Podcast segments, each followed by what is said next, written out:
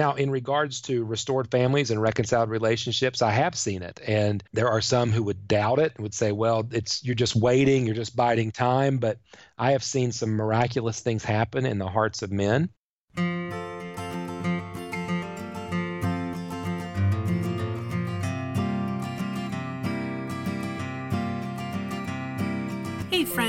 Welcome to the Hope and Help Project, the podcast that cultivates compassionate biblical conversations about life's challenging problems. I am your host, Christine Chappell, and I'm so glad you're here to join in on today's conversation with Reverend, author, and certified biblical counselor Chris Moles. Today, we're going to be talking about the heart of domestic abuse and how the gospel of Jesus Christ invites controlling men to enjoy healthy, God honoring relationships. If this is your first time listening to the show, be sure to learn more about the Hope and Help Project by visiting faithfulsparrow.com forward slash project. The link is posted in the show description, and by visiting that page, you can learn all about the mission of the podcast as well as view links to other interviews we've produced on a variety of topics. Okay, let's get started with today's conversation. As I mentioned, my guest is Reverend Chris Moles. He is a certified biblical counselor as well as a certified group facilitator in domestic violence intervention and prevention. Chris is the author of The Heart of Domestic Abuse Gospel Solutions for Men Who Use Violence and Control in the Home, and the founder of Peaceworks University, a membership website that exists to help train, commission, and support biblical counselors and others to address the problem of domestic violence with the gospel of peace. So, welcome, Chris, to the show.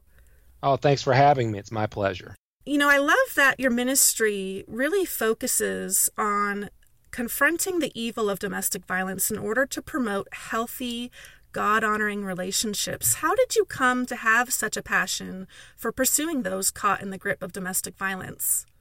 Well, you know, it. Uh, I've told this story many times, but the uh, the Reader's Digest version, I guess, would be: I was working part time as a pastor in a small town. It's not uncommon for us to to be bivocational, and I was working at the time, about 12, 13 years ago, as an educator within corrections for a local uh, alternative sentencing program. I worked with mostly drug offenders doing parenting classes and such. And it was uh, a really great ministry opportunity. And it was in that context that one of the officers, uh, who used to be a victim advocate, uh, came to me about starting a batterer intervention program. I was really reluctant, uh, hesitant, finally, after uh, some haggling and talking and uh, conversations, I agreed.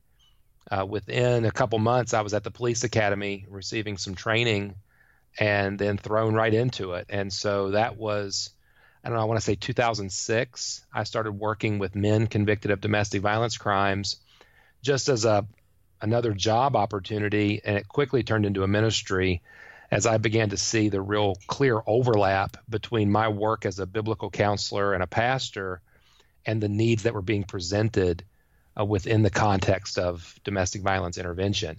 And so it became a real hand in glove kind of ministry that has obviously expanded as God's allowed me to speak and work with the local church you know, because your ministry is very specific to men who abuse their strength or position in one way or another in order to victimize someone who is weaker, do you experience a lot of pushback from the Christian community regarding whether or not abusers can actually experience gospel empowered heart change? You know, I have. I, I it, that was one of the big surprises, to be honest with you. Uh, when I first got into uh, speaking and writing and working, you know, responding to requests. Because what had happened was, as I became more vocal, as I became more um, had more opportunities within the church, of course, that led to more, obviously, and you know, as that became more prominent, I was really shocked by that, and even more so, maybe by the level of hostility about it. And to me, it's it's I, I get it to a degree, and I don't know how much time we want to we want to spend unpacking it, but you know, there's a real within the church uh, a um, a real love for or passion about uh, areas and issues of mental health, and sometimes I think there are some um, some delineation that needs to be made between some diagnosis and um, problems that people are having. And there are some diagnoses that I've ran across working with men, like intermittent explosive anger disorder, narcissistic personality disorder, that initially, when I started the work, were simply, even within the secular world, were simply describing the problem, right? He gets explosively angry every once in a while, uh, or he is incredibly selfish. And those were just helping us identify the symptoms, but no one early on in the work said, well, just because someone's been diagnosed narcissistic, that means they're irredeemable. Uh, it was just ex- describing symptoms. A shift happened, and it's been really embraced by much of the church at some point to where those labels are almost, um, unfortunately, as resolute as scripture in some folks' minds. And so the thought of working with somebody who is considered narcissistic or um, um, disordered in some way uh, is troubling to a lot of folks. And I think some of that comes from we have a high sense of justice as we should.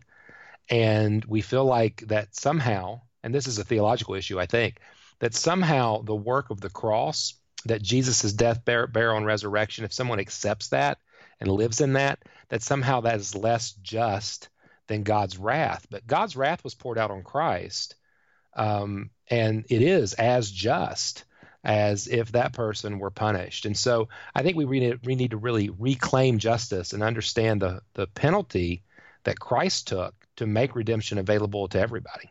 So, building off of that, then you talked about you know anger as being part of you know this this problem. Mm-hmm. Do you think that domestic abuse is simply an anger management issue, or is there some something deeper going on?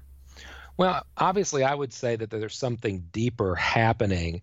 And one of the big missteps, I think, in this work over the years uh, has been the um, the overemphasis of anger. You know, like I gave you the example of the intermittent explosive anger disorder. Well, really, it's not anger that that guy is presenting with or that that guy's real problem is. That is just the tactic that is most convenient you know, I jokingly say with one guy I worked with who had uh, been diagnosed with IEAD, you know, he said, you know, I I'm I have IEAD, and I said, um, so what does that mean? Every once in a while, he said, I get really angry, and I said, let me guess, is it when you don't get what you want? And he said, exactly. Well, that's not an anger issue. That's a heart issue, right? And anger is a good tactic to get what we want and I always say that if we only address anger problems or anger management issues, we run the risk of cultivating polite abusers who only commit respectable sins. Because there are so many ways uh, to coerce and control. And really, emotionally speaking, the vast majority of men that I work with are not driven by anger. Anger is a tactic. The emotion that's most clearly presented in their life is fear and that fear is almost always bolstered in pride.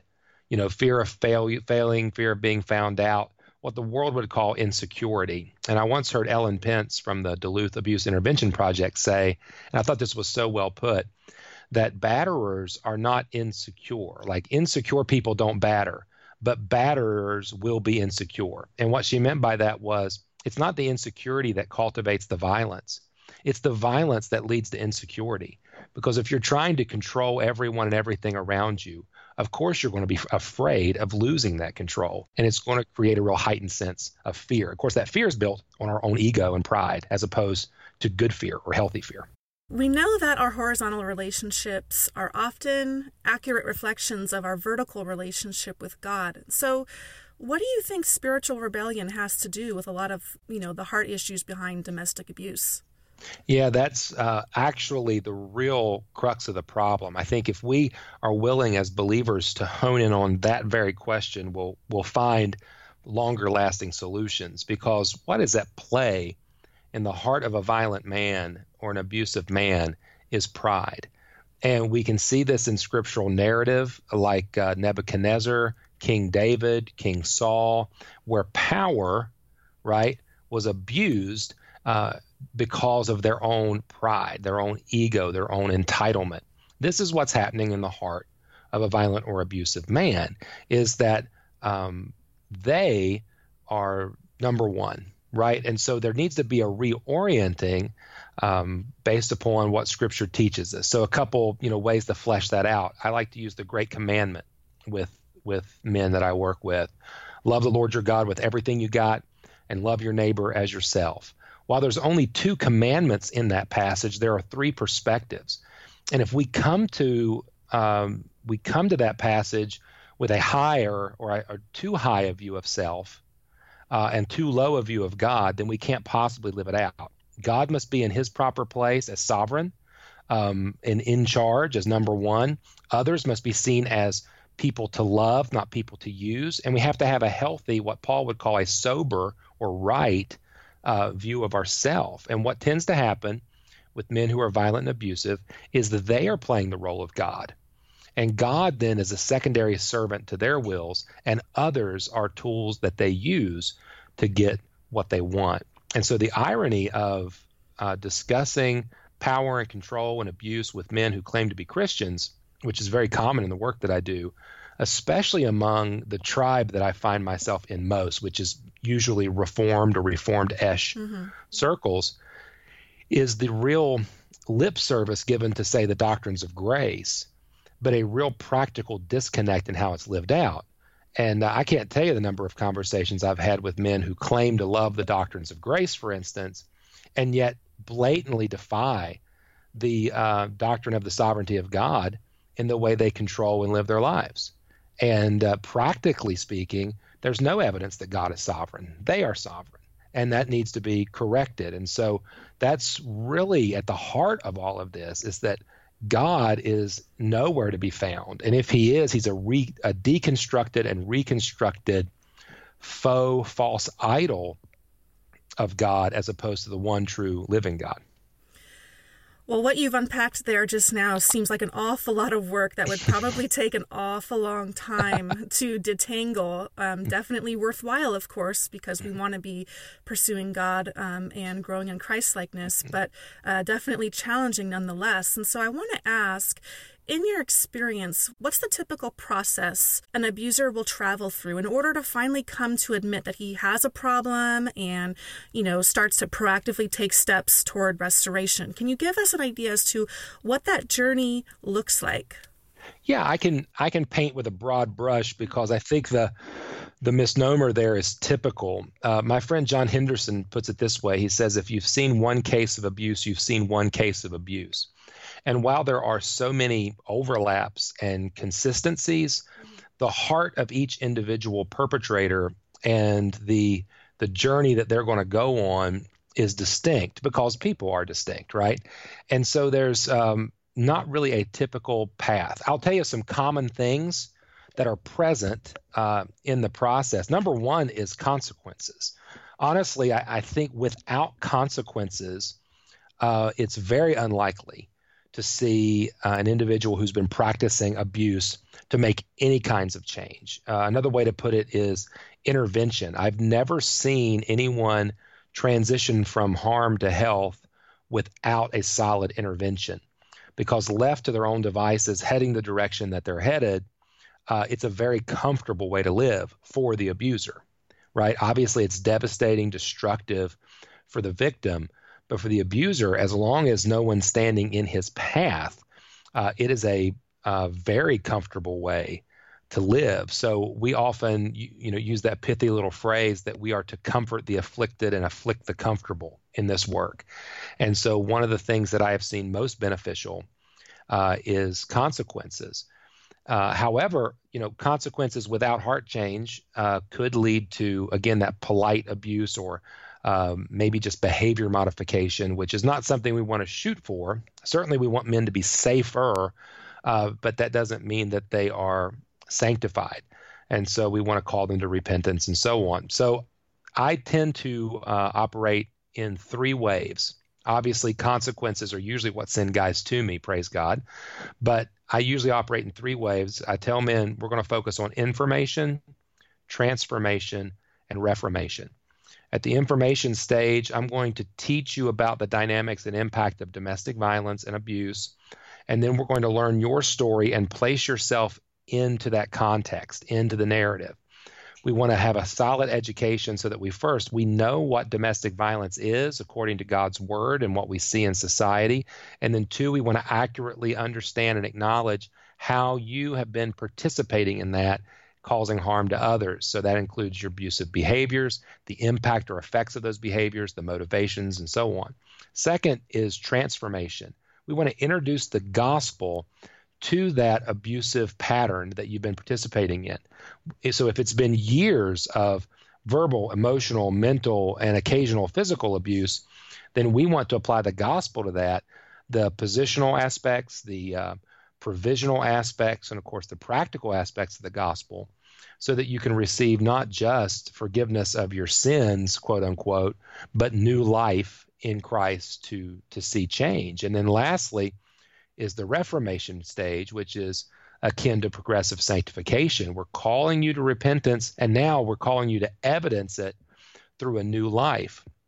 That's where the behavioral, motivational, and belief shifts happen. But I don't call people to change until we've thoroughly educated them on what the problem really is and then called them to gospel repentance. And so that's kind of the process uh, from my perspective, but every guy's journey and step in that is different.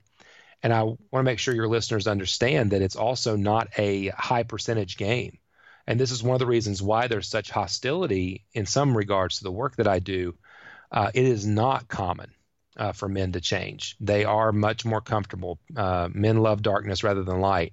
So there's a great deal more comfort in uh, remaining rebellious than there is in the hard work of acknowledging your sin and moving forward. And uh, and so I think that's a fair statement to make that abuse is a very difficult sin um, to move on from, especially if your goal is reconciliation. But we can talk about that in a moment.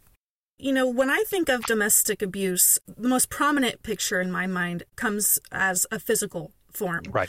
Um, mm-hmm. But I know there are other types of forms. I'd like to take a few minutes to kind of jump in to what those look like. So, how mm-hmm. do you counsel couples, you know, in a very general way, in cases of verbal abuse? Do you do you bring scriptures in that address mm-hmm. the problem? Um, you know, mm-hmm. can you talk a little bit about that? Sure. Yeah, and you know, one thing that I do, and this is going to deviate from the question a little, but I promise I'm going to I'm going to come back, is I see abuse, in particular domestic abuse, which is the world I live in the most, as a construct, and so I see it as a large blanket or umbrella issue. And uh, so, even if you take that image of an umbrella and there's those different points that stretch the material, um, each of those points could represent a tactic. And so, verbal abuse, if present in the relationship, uh, is something that I would absolutely want to address. But I don't want to be naive to think that that's all I'm going to address. If verbal abuse is present, that is, using my words, like using my power and my words to coercively control my partner through fear and threat, if I'm doing that, then more than likely I'm participating in what we would call emotional abuse. And more than likely, I'm doing some other tactic like using the children or minimizing my own behavior or possibly even physical assault. And since abuse is always on an escalating pattern, if something hasn't come up yet, it probably will. And so the first thing I recommend for the folks that I train is, um, you know, don't swing at the first pitch. You got to let some pitches go by you to see what to see what is actually being thrown in total. So you really need to see the whole picture. And so if verbal abuse is the presenting problem, then you can probably rest assured there's more that's going to uncover. So I usually don't address one particular aspect until I get a clear a picture as possible and I put it all in that construct, right? So let's go back to to the specifics of verbal abuse. So one of the things I would want to see is not just the I want to know the words, the tone, the time, the place, the manner, all the ways in which he's verbally assaulting or verbally vomiting on his wife. And then in addition to that, I want him to be able to understand the sinfulness of that. And so some scriptures that could be helpful. Um, one that I use a lot is uh, Ephesians chapter 4. And in Ephesians 4, uh, somewhere in the late 20s, uh, 27, 28, uh, Paul begins to talk about let no unwholesome talk come out of your mouth. And we in the Christian world have kind of reduced that to, you know, what's your vocabulary? Don't say bad words. But the context is clear. Don't let any unwholesome talk come out of your mouth, but only what is helpful for building others up. And so the language Paul's talking about is demeaning and cutting and language that tears down. There's a spiritual consequence to that type of language. And the spiritual consequence is that it grieves the Holy Spirit. Um, and we can go into all of that theologically. People made in the image of God are made emotionally, relationally, and physically. And so you're you're literally attacking the image of God in that person and the spirit of God that lives within that person through your verbal assault. And so I, I usually start there with the sinfulness of the behavior. I try to highlight specifically what's being said, then draw on the motives. What is it that you wanted when you called your wife that name? What is it that you hoped she would do? What did you hope that she would not do? How did calling her that name benefit you? Um, how did it affect her? And so I'm trying to pull on that rope to not only highlight the sinfulness of the behavior, but the sinfulness of the motivation. And then we, again, then go down to the heart. What does that say about your relationship with Jesus? What does that say about your understanding of, of righteousness, about the scripture? And what is it that God is now calling you to? And so that might be one way I would address verbal abuse, but certainly in the greater context of every aspect of abuse and that desire for control and that misuse or abuse of power. Well, what would you say about manipulation? You know, does that qualify to fit under the umbrella of domestic abuse? Would you uh, expand on what that might look like and how you address that behavior with a counselee? Yeah, it may. I think that's the easiest question, the easiest way to answer the question. Manipulation may and often is part of the abusive construct. And uh, it is possible, right? I've dealt with manipulative, let's say, for instance, with wives, I've dealt with manipulative wives who've tried to use manipulation with their husband, but they didn't have power. They weren't exerting power. There was no culture of fear. It was sinful but it wasn't really abusive. You know what I mean? And at the end of the day, it was like we need to address the sin of manipulation, but no one was living in fear. No one was living under threat because that power dynamic wasn't there. So it may or it may not. That's why it's important, again, to see abuse uh, as the pattern of behavior. You know, it's an abuse of power manifested in selfishly motivated patterns of behavior designed to um, extend or maintain control over one's partner. And so often manipulation is a major part of the story.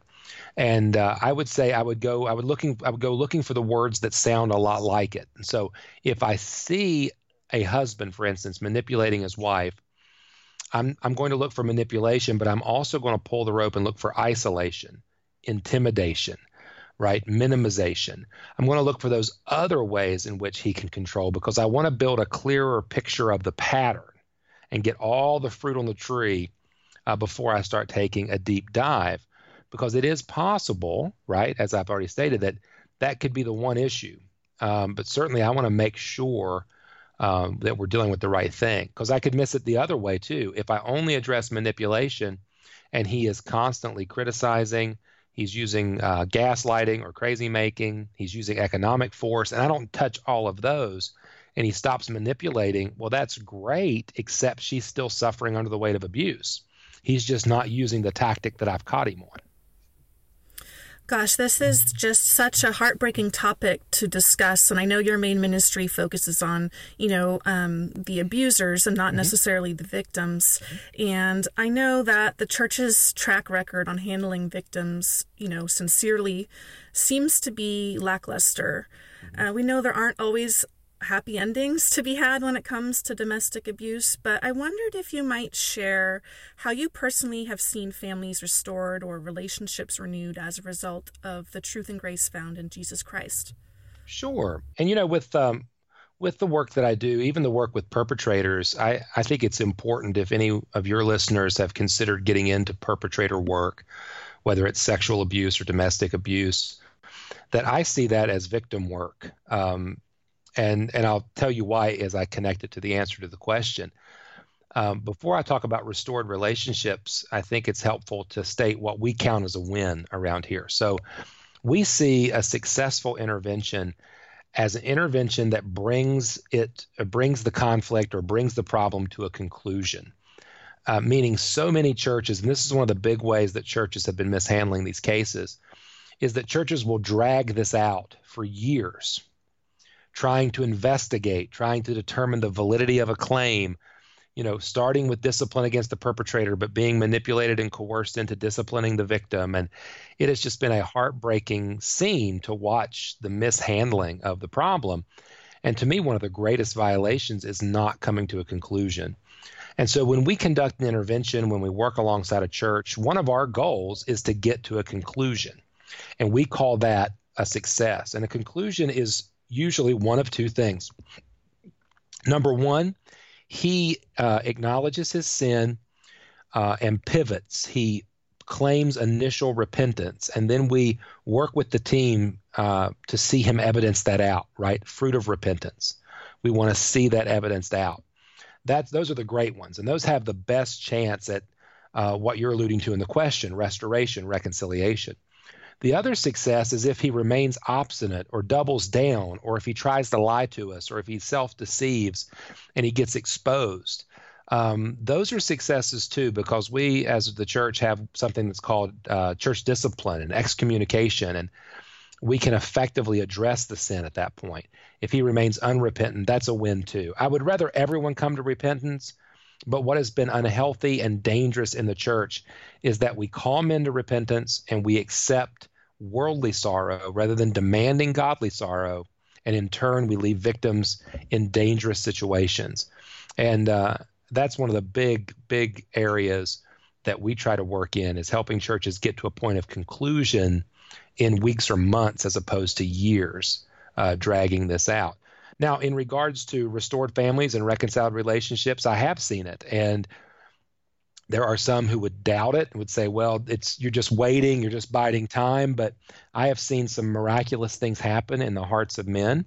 I will tell you that the earlier uh, that you catch it, uh, the the uh, before they go too far down the path, I've seen greater success. Meaning, if a if a husband recognizes his behavior, uh, if he takes admonishment well, then we have a greater chance of seeing restoration towards the end. If it's escalated to a high lethality rate, um, including you know uh, displaying weapons, strangulation, uh, severe physical violence, sexual violence, then I see a lot less hope in the long-term restoration. Not so much change, because we've seen that men who've been restored to God, but have to acknowledge that they destroyed their own relationship.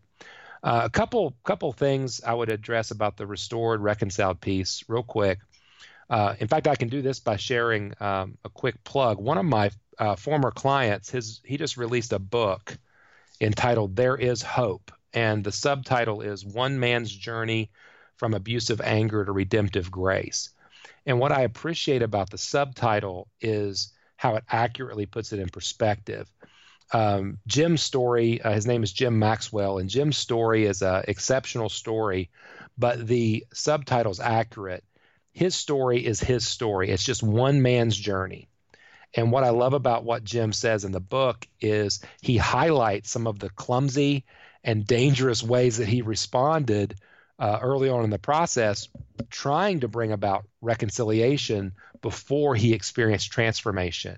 And then he gives a lot of credit to his wife, how gracious she was to not accept that, but to hold him accountable, how his church was involved, how I was involved, how other counselors were involved um, to continue to hold him accountable. And now he and his wife uh, function in a ministry capacity, working with other couples uh, who are in abusive and destructive relationships. So that would be one example. Um, others, without getting too, because um, they haven't gone public, where Jim has has written the book, um, include um, real um, demonstrative evidence like uh, renewing their marriage vows, to real slow um, evidentiary change, like the one couple who got divorced and then began dating after the divorce went through um, just as part of that evidentiary, uh, evidentiary repentance period. And so they're always going to vary. I would encourage people to be optimistic, but be cautiously optimistic, be realistic, and hold high views of uh, accountability and repentance rather than easy believism and quick solutions. Well, thank you for kind of broadening our scope of what success looks like in these situations. I think that that's great um, that you did that, and I will be happy to make the book link available. The link, uh, the book mm-hmm. that you just mentioned mm-hmm. by your former client, make that available in the show notes as well if anyone's interested in checking it out. I want to. We've got a, time for a couple more questions, mm-hmm. and so I want to ask if there's someone listening who is currently in an abusive situation. So maybe they're the victim in terms of the uh, the recipient of the abuse, or maybe they're the perpetrator. They're unsure about how to go and get help you know mm-hmm. what would your recommendations be can you share some suggestions and resources that might help them yeah so if you if you are experiencing um, tactics of power and control if you are experiencing uh, fear intimidation threats or if you've experienced physical or sexual violence uh, a good resource might be the domestic violence hotline um, the hotline.org is the website, or 1 800 799 SAFE, which I think is 1 800 799 7233. And uh, that hotline has been a resource that's around for years that could get you in contact with advocates in your area or just give you a safe person to talk to. Now, if you choose to search online for resources, uh, please understand that uh, abusers are it's not uncommon for abusers to check search history to know how to track information. So make sure you're doing things safely as you're searching. I think domestic violence shelters and advocates are tremendous resources in our communities. A couple other resources online if you're um, if you're a victim and you're looking for help and hope um, focus ministries the number one dot org has some of the best resources online uh, that I know of. Uh, Called to Peace uh, Ministries and Joy Forrest has some great advocacy material. And then my friend Leslie Vernick at leslievernick.com has some uh, great material on emotional abuse. If you're a perpetrator, I wish I could say there was more out there, but there's just not. There's very limited resources. Uh, there are some assessments and basic help at Men's Center of Michigan. I think it's menscenter.org. Uh, there's my website, chrismoles.org, uh, that has some blog posts and podcasts um, that might be helpful as you as you search and as you think through.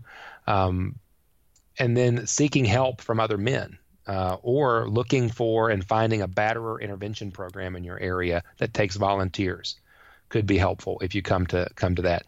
But regardless, if you find yourself in this uh, environment, reach out to someone and have a conversation. You know, a spiritual friend, a pastor, um, um, somebody that you trust, and have the conversation. You might not get great advice from everyone, but it is better to to trust someone uh, than it is to remain in silence. Well, thank you so much for providing those resources. Again, I will be sure, and everything that you've mentioned, I will I will hunt down and make sure mm-hmm. that the resources are available on the uh, on the show page and in the show description for anyone who's interested. Well, I'd like to ask you one more question. Every single episode, we close with a question geared at encouraging our audience and our mm-hmm. listeners. Mm-hmm. And so I want to have you do the same. There may be mm-hmm. someone listening to this episode who currently struggles in the ways that we've been talking about.